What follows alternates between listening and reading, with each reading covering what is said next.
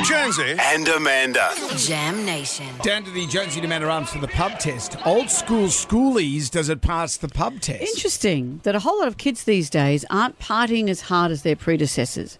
Some aren't drinking. So even though, yes, I'm sure Byron Bay and uh, the Gold Coast are going to be inundated with sc- kids and schoolies, there are now alternatives.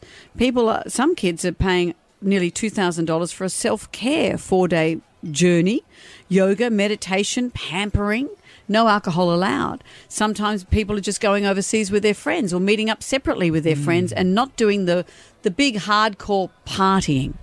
Old school schoolies, does it still pass the pub test? I think the traditional one uh, did at the time, but I think it's just got out of hand. I think it's so much nicer to spend time with friends now. Yeah, I think it passed the pub test. I mean, 12 years of school, uh, you know, a year of exams. I think you've got to go and let your hair down and uh, let loose. I think this generation coming up now is very mature, way more mature than before, and I think it's a great thing. I think no. I think that week is a week of terror for parents.